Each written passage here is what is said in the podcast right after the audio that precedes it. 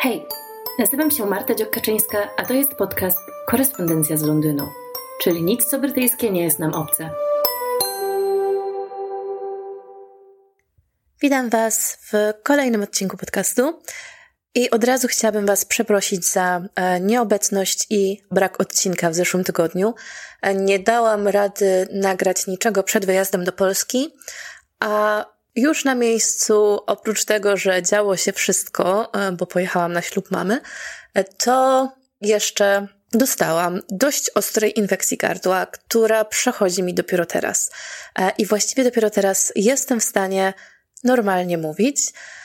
Więc e, uznałam, że nie będę ani Wam, ani sobie serwować tego cierpienia, słuchania tego, jak, e, jak mówiłam, z um, bardzo ostrym uczuciem bólu. Jestem już zwarta i gotowa z powrotem w Londynie, więc mogę znów korespondować z Londynu. A dzisiaj chciałabym opowiedzieć Wam o dwóch dość wyjątkowych kobietach. Nie będzie co, co prawda, jak u Szekspira, że dwa rody zacne jednako i sławne, ponieważ jedna z omawianych dzisiaj pań jest wyjątkowo niesławna i właściwie można powiedzieć w ogóle niezacna, niecna niemalże, używając określenia elfich tworów z książek Holly Black. No a druga jest na pewno dużo bardziej zasłużona. O kim mowa? W momencie, kiedy nagrywam odcinek, w Wielkiej Brytanii przetacza się znowu dyskusja o to, czy Shamima Begum powinna mieć odebrane obywatelstwo rzeczywiście za swoje czyny z przeszłości. Zaraz wszystko Wam opiszę i e, przybliżę. A w zeszłym tygodniu e, minister, właściwie nie minister, tylko premier, to się nazywa First Minister, ale jest odpowiednikiem Prime Minister, Nicola Sturgeon, pierwsza minister Szkocji, czyli premier Szkocji, zrezygnowała ze swojego stanowiska. Trwa właśnie jej trzecia kadencja. Ona wciąż jest, wciąż pełni ten urząd, e, ponieważ czeka na wyłonienie ze swojej partii, czyli SNP, nowego lidera. I ten lider zostanie premierem. Jest to bardzo zbliżona procedura do tego, co działo się w Anglii wcześniej, to znaczy w Anglii jako Westminsterze um, sytuacja jest e, dość skomplikowana, ale e, być może jeżeli e, przypominacie sobie odcinek ostatnio nagrany, niedawno nagrany o Szkocji, to tam próbowałam troszeczkę wyjaśnić to, jak te rządy są rozdzielone. Więc Westminster jest no, takim ogólnym brytyjskim rządem, parlamentem właściwie, a Holyrood to jest szkocki odpowiednik, który zajmuje się pewnymi sprawami w Szkocji, e, które są oddzielone od władzy centralnej. Taki parlament znajduje się również w Walii oraz w Irlandii Północnej. One się oczywiście tam nazywają inaczej. Nie Holyrood, bo to jest e, od miejsca, gdzie znajduje się budynek. Czekamy teraz na wybór nowej osoby na miejsce Nicoli Sturgeon. Zacznę jednak od postaci Shamimy, ponieważ jest to historia dużo bardziej, um, no właściwie ona jest z ostatniej chwili niemalże, bo to się rozgrywa od wczoraj właściwie, więc prawie że na żywo. A poza tym jest dużo bardziej kontrowersyjna niż to, co dzieje się w Szkocji, chociaż tam też nie jest e, tak do końca bez żadnych smaczków. No więc, o co chodzi z tą Szamimą?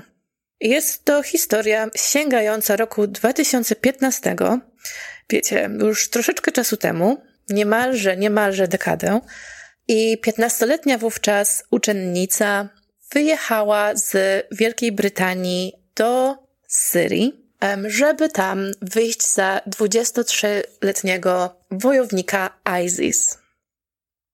W międzyczasie, czyli między tym wyjazdem a dniem dzisiejszym, urodziła trójkę dzieci, Wszystkie z tych dzieci niestety e, w wyniku słabego zdrowia i chorób i tak dalej zmarło, e, więc e, no jest to nowy, nowy tragiczny wymiar jej historii. W międzyczasie zmarł również jej mąż. Obecnie Shamima znajduje się w ośrodku dla uchodźców w Syrii.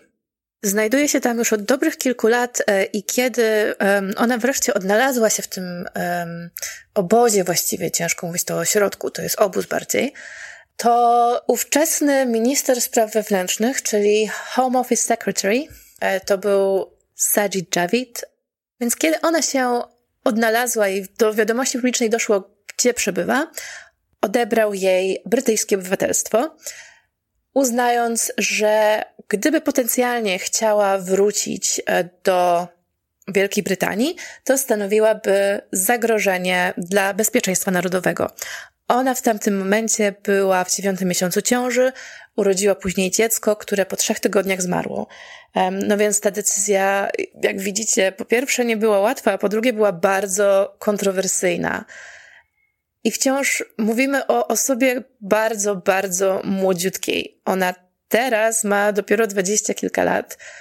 No a kiedy zaczęła się ta historia, była po prostu dzieckiem, tak? Bo umówmy się, że osoba piętnastoletnia jest e, mimo wszystko dzieckiem, nawet jeżeli podejmuje dramatyczne decyzje jak wyjazd do Syrii. No i tu jest właśnie ten aspekt e, sprawy, który nadaje jej jeszcze kolejnego wymiaru, ponieważ e, to nie jest tak, że ona sobie stwierdziła jednego dnia, okej, okay, dobra, co ja dzisiaj będę robić ze swoim życiem? Dobra, jadę do Syrii. Nie, nie. Ona była w newralgicznym momencie swojego nastoletniego życia nagabywana i zwerbowana przez internet. Przez jak najbardziej dorosłe osoby.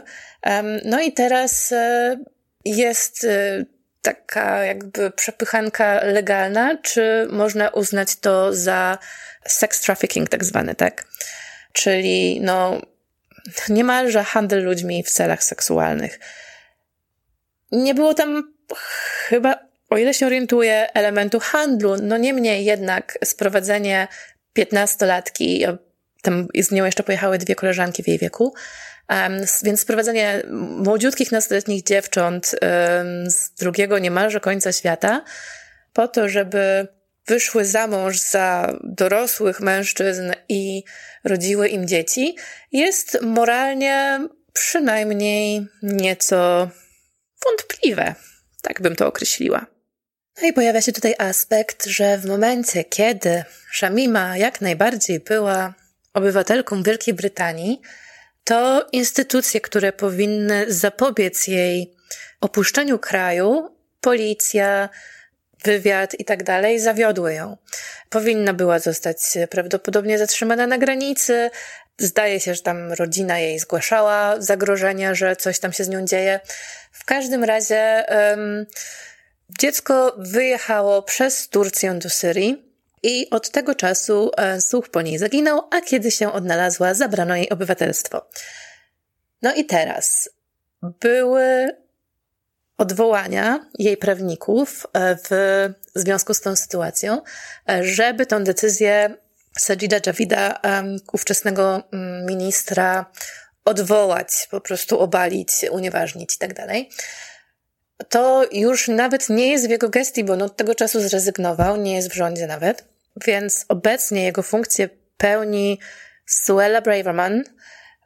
jeżeli słuchacie mojego podcastu regularnie, to wiecie, jak bardzo jestem wielką antyfanką pani ministry. No, ona podtrzymuje jego, jego decyzję i bynajmniej nie zamierza nic w tej kwestii robić oprócz um, walki w sądzie, żeby przypadkiem ta decyzja odwołana nie została. Dodatkowo Sajid Javid twierdzi, że w momencie, gdyby ktoś miał dostęp do tajnych dokumentów, do których on miał dostęp, to podjąłby na jego miejscu taką samą decyzję. Więc jest jeszcze no, ten aspekt wywiadu um, i bezpieczeństwa publicznego, do którego nie mamy jako szary, przeciętny obywatel dostępu. I o ile jestem w stanie zrozumieć, dlaczego taka decyzja mogła zostać podjęta w ferworze emocji i tak dalej, no to jednak e, sprawa jest o tyle skomplikowana, że odebranie komuś obywatelstwa to jest bardzo duża sprawa. I w tym momencie polityk był w stanie decydować o tym, czy ktoś legalnie pozostaje Brytyjczykiem, czy nie. Problemem w tym jest tworzenie precedensu dla takich sytuacji, ponieważ generalnie to nie przeszło przez jakieś, wiecie, przez jakąś, jakiś proces decyzyjny. Nie, nie, on po prostu sobie stwierdził, że on tak zrobi. To nie był urząd cały, który podjął tą decyzję, tylko on personalnie. No to jest pierwsza sprawa. A po drugie, jeżeli możemy komuś odebrać obywatelstwo, no to robi się troszeczkę niezręcznie, bo to obywatelstwo może zostać odebrane w takim razie każdemu. No i jest jeszcze tutaj element y, rasy, pewnego rodzaju rasizmu nawet, ponieważ y, według prawa brytyjskiego y, rzeczywiście można odebrać komuś obywatelstwo, ale nie jeżeli ten ktoś miałby zostać bezpaństwowcem.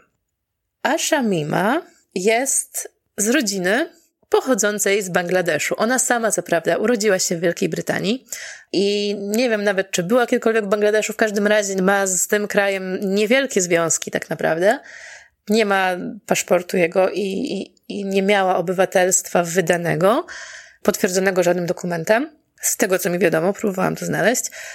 Wielka Brytania uznała, że w takim razie ona będzie mieć teraz obywatelstwo bangladeskie i nie może wrócić do Wielkiej Brytanii, ponieważ stanowi zagrożenie dla społeczeństwa. Tyle, że Bangladesz uznał, że oni wcale nie chcą takiej szamimy u siebie.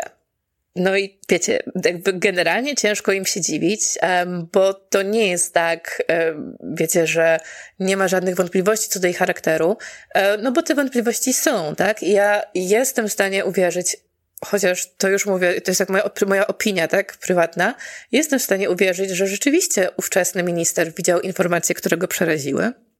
no natomiast e, de facto, odbierając jej obywatelstwo brytyjskie, Bangladesz też e, nie zdecydował się nadać jej obywatelstwa i nie, generalnie umywa ręce, nie chce mieć z nią nic wspólnego. Więc de facto Shamima pozostaje bezpaństwowcem, i osobą, która jest, e, no, ugrzęzła w tym, w tym obozie dla uchodźców w Syrii i jakby nie ma dla niej żadnej drogi nigdzie w tej chwili. No, generalnie znalazła się mniej więcej w takiej sytuacji jak Tom Hanks e, w filmie Terminal, tyle że nie jest białym mężczyzną, tylko mm, śniadą kobietą, więc e, z pewnością jej sytuacja jest nieco mniej do pozazdroszczenia niż e, nawet tego filmowego bohatera. Oraz, e, jeżeli pamiętacie ten film, no to w końcu e, tam w jego ojczyźnie zakończyła się wojna i był w stanie wrócić. Natomiast Shamima nie ma jakby w tej chwili żadnych widoków. To znaczy, wiecie, walka sądowa będzie dalej trwać i generalnie ani prawnicy się nie poddają, ani ministerstwo się nie poddaje, więc będę sprawę obserwować. Dlaczego ta sprawa jest kontrowersyjna, chyba rozumiecie. No i społeczeństwo też jest podzielone, ponieważ e, da się zrozumieć, czemu ludzie nie chcą z powrotem takiej osoby, ponieważ jej rozsądek i racjonalizm już można uznać za no nieco inne niż przeciętnego obywatela być może. I, I, ja absolutnie rozumiem lęk i, i sama, jak myślę o tej postaci, no to nie jest tak, że uważam, że absolutnie nie ma problemu, niech wraca, niech będzie tutaj sobie żyła spokojnie z nami i, i niech będzie bezpieczna w swojej um, drugiej, ojczyźnie, drugiej ojczyźnie. No właśnie nie drugiej ojczyźnie, w swoim kraju urodzenia, więc w swojej ojczyźnie.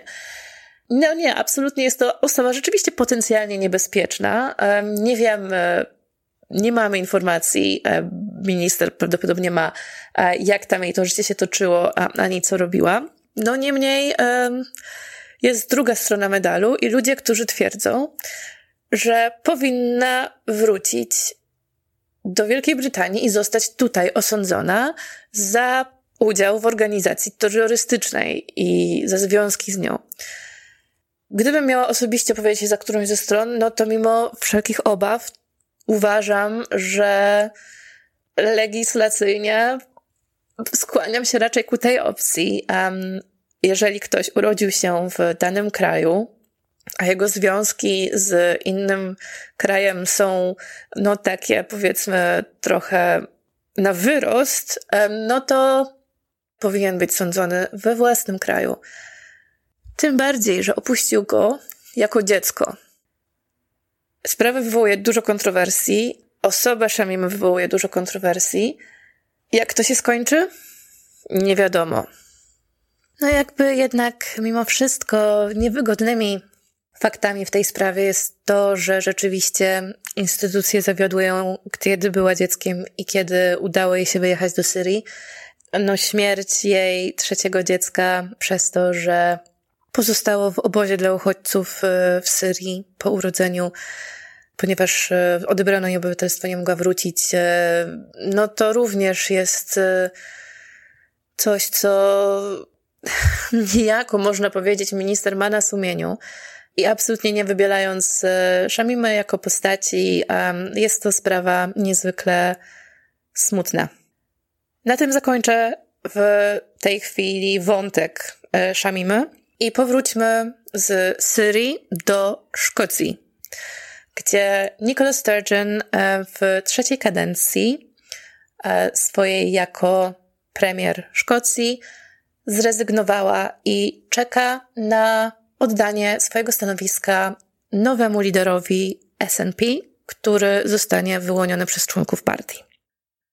Dlaczego mm, odejście tej akurat polityczki z urzędu jest y, no, pewnego rodzaju zawodem, smutkiem. Nicole Sturgeon ma za sobą długą karierę, być może nie pełną wyłącznie sukcesów, ale jednak ocenianą głównie pozytywnie. Zresztą w samym szkockim parlamencie zasiadała od y, momentu jego powstania, od roku 1999, no więc można uznać, że politykę Szkocji zna absolutnie od podszewki, od samego początku. Sprawdziła się jako następczyni Aleka Salmonda, który odszedł z urzędu po tym, jak um, jego partia przegrała referendum um, o niepodległość Szkocji. Od tego czasu wygrała dwa razy wybory, um, chociaż um, były to dwa razy rządy mniejszościowe. No niemniej była nieustannie obecna jako najwyższy urzędnik państwowy.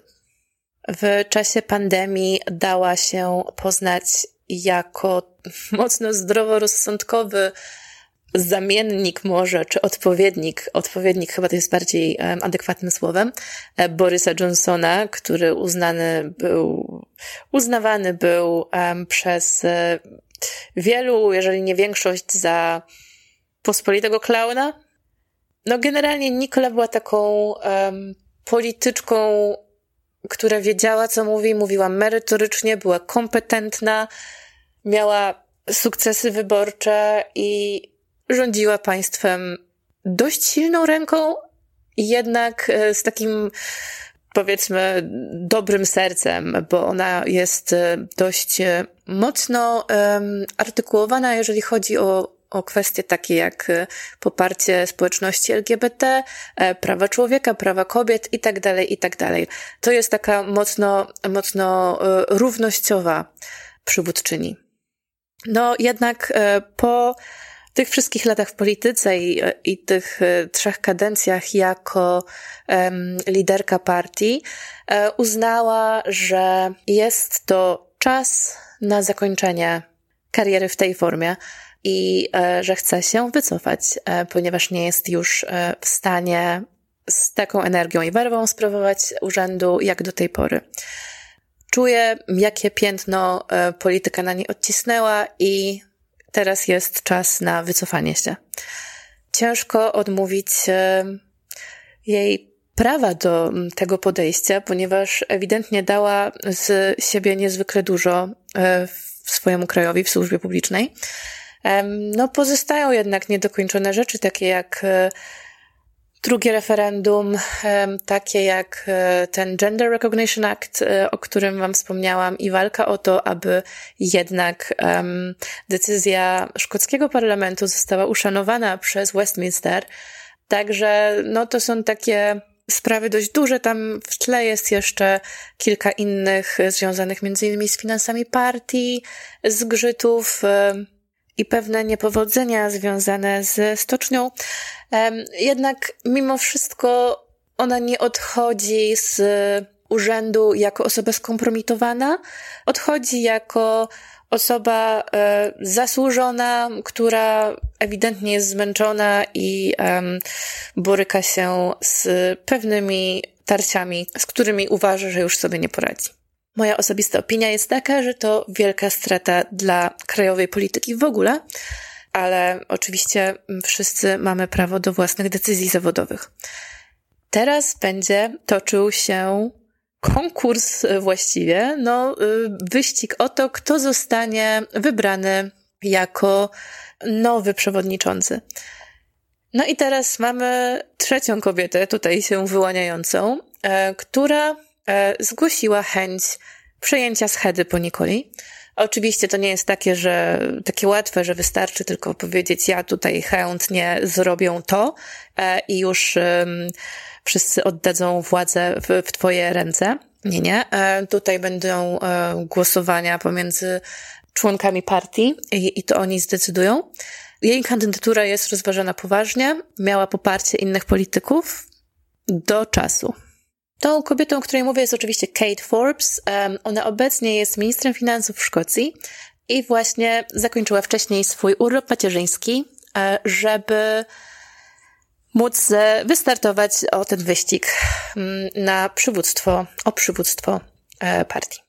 I wszystko byłoby ładnie i pięknie i bajkowo, gdyby nie fakt, że jej ideały w pewien sposób stoją w opozycji do tego, z czego od właściwie lat znana jest Szkocja, e, czyli z bycia społeczeństwem otwartym i liberalnym i równościowym, e, ponieważ e, Forbes jest wyznawczynią Free Church of Scotland, który jest bardzo konserwatywny.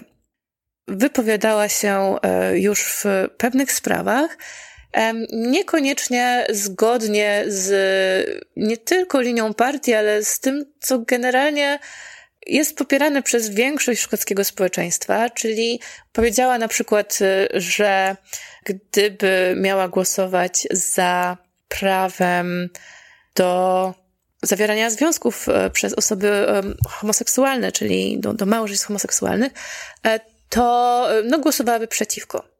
W szkockiej polityce, w brytyjskiej polityce powiedzieć coś takiego to już nie jest okej. Ja wiem, że to jest temat, który w polskiej polityce jest tak, y, no, wielu polityków boli się go dotykać nawet y, kijem, więc y, lepiej nic nie mówić, ale no, generalnie tutaj to jest coś, co, no, jakby to już nie jest temat do dyskusji, bo sprawa jest załatwiona, każdy może sobie zawrzeć związek małżeński e, urzędowo z kim sobie ma ochotę, niezależnie od płci. E, więc e, jakby trochę, nie wiem, przepadło i madło. Niemalże właściwie ciężko nawet wyobrazić sobie, po co deklarować takie coś. Niemniej, ona próbuje trochę się wykpić od odpowiedzialności za, za to, co mówi, może nie od odpowiedzialności, tylko od tego, że, no, że generalnie to stoi w sprzeczności z, z, z, z stanowiskiem politycznym partii, może w ten sposób. Przez to, że ona uważa osobiście, że to jest moralnie niewłaściwe, bo według jej wiary małżeństwo to związek kobiety i mężczyzny, ale legalnie ona popiera tą legislację, no tak, ale powiedziała, że nie głosowałaby za nią, gdyby miała za nią głosować, więc ciężko powiedzieć, na jakiej zasadzie ona ją popiera. To znaczy, ona będzie jej bronić, bo ona będzie bronić praw ludzi e, w społeczeństwie do życia na równi z innymi, na takich samych prawach, ale ona jednak uważa w głębi swojego serduszka, że to jest złe. Co jakby jestem w stanie zaakceptować to, że ktoś tak uważa, to znaczy nie, nie do końca akceptować, ale zrozumieć, chociaż się z tym osobiście nie zgadzam. Natomiast y, wydaje mi się, że tutaj ma miejsce jakiś taki duży fikołek, że ona generalnie jest za, ale jednak jest przeciw, więc za, a nawet przeciw. Te poglądy są zresztą y, nie tylko, jeżeli chodzi o homoseksualistów, bo y, chodzi też y, generalnie o to, że uważa, że urodzenie dziecka bez ślubu poza związkiem małżeńskim też jest moralnie złe. No więc to są takie poglądy, powiedzmy, mocno datowane na inny wiek niż mamy obecnie i bynajmniej nieprzystający do tego, jak żyje społeczeństwo, co oczywiście jest jej prawem, natomiast y, niekoniecznie chcę, chce się słyszeć takie rzeczy od y, kogoś, kto potencjalnie ma być y, first minister, tak, czyli premierą. Premierą, premierem. Generalnie um, głoszenie tych poglądów kosztowało ją już poparcie, um, zdaje się, trzech czy czterech um, osób z jej partii, które też pracowały w rządzie, były ministrami, ponieważ y, no, generalnie uważają, że mm, przewodniczący partii nie może mieć takich poglądów. To po prostu się nie godzi. Powiedziała też, że to ona nie głosowała w sprawie tego Gender Recognition Act, e, ponieważ była na urlopie macierzyńskim, ale mm, e, nie głosowałaby za nim, no i nie kwestionowałaby decyzji Westminsteru, jeśli chodzi o zablokowanie tej decyzji. No i tu jest trochę pies pogrzebany tak naprawdę, ponieważ być może, mam nadzieję, że mieliście okazję posłuchać niedawnego odcinka, kiedy opowiadałam o tej legislacji. I dlaczego to jest tak ważne, żeby Westminster nie miał możliwości takiej ad hoc blokowania tego, co im się nie podoba? To znaczy, ta możliwość jest zapisana, ale to generalnie było tak bardziej zapisane po to, żeby zostawić jakiś taki, e, wiecie, wytrych bezpieczeństwa wobec e, nadrzędności Westminsteru względem Holyrood, no ale jednak e, nikt tego do tej pory nie użył od 1999. No i użycie tego artykułu, czyli zapisu, tego kruczka prawnego przeciwko Szkocji, blokuje jej suwerenność i już niezależnie od tego, jakie są poglądy potencjalnej przyszłej e, pani premier na możliwość samostanowienia się osób trans, no to Gdybym na miejscu tych członków e, SNP miała opowiedzieć za kimś, kto mówi, że nie będzie występował przeciwko potencjalnie toksycznej decyzji Westminsteru wobec szkockiego rządu, ja straciłabym wobec niej absolutnie jakąkolwiek um, pewność jakiekolwiek zaufanie do niej. No generalnie ona twierdzi, że w legislacji będzie się kierować prawem, a nie swoimi e, religijnymi poglądami, ale jak widać jest to już bardzo skonfliktowana sprawa, którą ciężko jakby rozplątać. Gdzie się zaczyna jej pogląd religijny, a gdzie się zaczyna jej pogląd, czym jest prawo. No, sprawa jest ciekawa. Ona twierdzi, że ona ma podobne poglądy jak inne wielkie religie, jak judaiści, e, jak muzułmanie i tutaj troszeczkę stara się wciągnąć swojego potencjalnego przeciwnika w wyścigu o fotel lidera, e, czyli Hamza Józefa, który jest e, muzułmaninem. Tyle, że on już generalnie stara się odciąć od tego dyskursu e, dość takim stanowczym gestem, twierdząc, że dobrze, on jest muzułmaninem, ale można popatrzeć sobie na jego głosowania do tej pory w parlamencie. Wszystkie decyzje, które e, podejmował, były w interesie społeczeństwa i w interesie równości, e, w interesie różnych grup społecznych, nie związane były z jego osobistą wiarą. No i rzeczywiście można tutaj uznać e, ten jego argument, że generalnie tak jest, tak? To jest do sprawdzenia i, i można rzeczywiście to prześledzić. W przypadku Kate Forbes, no jest to dużo bardziej skomplikowane i, i jest dużo bardziej niepewne. Nikt nie odmawia minister finansów talentów. Rzeczywiście jest chwalona za to, że jest merytoryczna w swojej dziedzinie, jest kompetentna e, jako polityk i tak dalej. No niemniej e, wydaje się, że te kwestie światopoglądowe będą tutaj decydujące potencjalnie e, w wyborze nowego premiera czy nowej premiery. Pożyjemy, zobaczymy. Szkocja, jak e, widzimy, jak, jak słyszycie ode mnie, jak mam okazję obserwować, zaczyna coraz mocniej w ostatnich tygodniach, miesiącach przebijać się do narodowego e, dyskursu politycznego. Co też jest ciekawe, ponieważ Szkocja dalej próbuje, dalej będzie próbować um, wyswobodzić się ze Zjednoczonego Królestwa. Więc myślę, że tej Szkocji um, będziemy o niej słyszeć dużo więcej.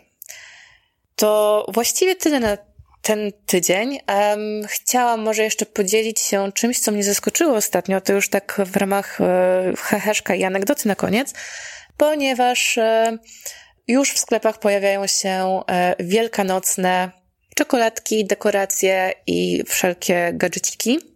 To znaczy nie, żeby nie było niczego wcześniej, ale teraz już się pojawiają tak na całego.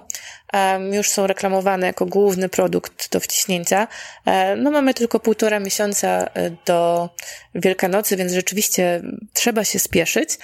Ale zobaczyłam coś ostatnio, robiąc zakupy przez internet w sklepie spożywczym, co nawet, wiecie, już nie dziwią mnie bazie e, na Boże Narodzenie, ale to mnie zdziwiło.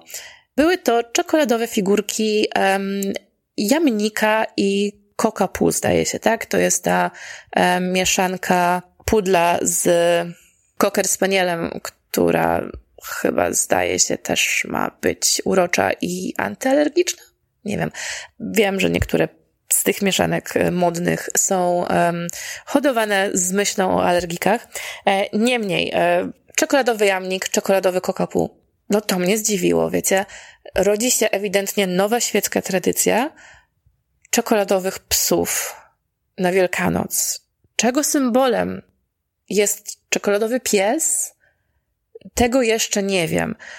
No wiemy, że jajka, kurczaki, tak, to e, symbol życia. No są to też, e, no cała Wielkanoc też e, z przedchrześcijańskich tradycji mocno czerpie, także zające, baranki, żonkile, tak, takie kwiaty wiosenne, no to wszystko jest odradzające się życie, odradzające się cykle. No baranek oczywiście symbol Chrystusa i tak dalej, więc tutaj te tradycje się mieszają, ale czekoladowy jamnik. Czego symbolem jest czekoladowy wielkanocny jamnik?